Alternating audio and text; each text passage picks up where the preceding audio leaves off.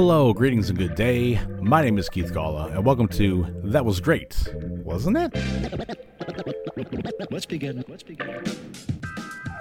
Each week, I'll be joined by my friends, both old and new, to reminisce on our youth via the nostalgic power of Saturday morning cartoons. We'll be revisiting shows from the seventies, eighties, and early nineties. Some are classics, some are classics with air quotes, but all will have us pondering the same philosophical conundrum. That was great, wasn't it?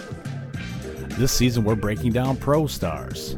ProStars was part of N B C's nineteen ninety-one Saturday morning lineup and featured real and fictionalized versions of three all-time greats, Michael Jordan, Bo Jackson, and Wayne Gretzky, doing their best to stop bad guys, inspire the youth, and protect the environment? Hmm.